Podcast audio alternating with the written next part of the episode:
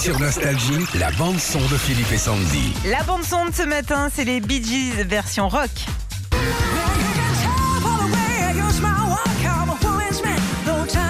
Ça va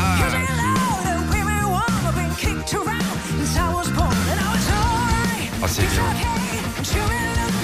Et quand la musique est bien, tu peux la reprendre même au violoncelle, c'est bien. C'est génial. C'est Daria Zaritskaya et Sergei Serchen qui euh, ont fait cette reprise rock du morceau sorti en 77.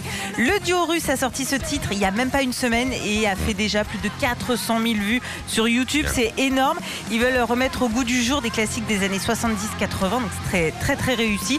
Et on vous partage leur chaîne YouTube sur notre page Facebook Philippe et Sandy. Bien joué. Je peux te poser une question, Sandy? Oui Pourquoi t'as pas bafouillé sur un nom qui est impossible à dire Parce et que que- sur bonjour, tu, tu bafouilles Parce enfin, que tu peux demander à Régis, ça fait 10 minutes que je m'entraîne sur les noms hors antenne.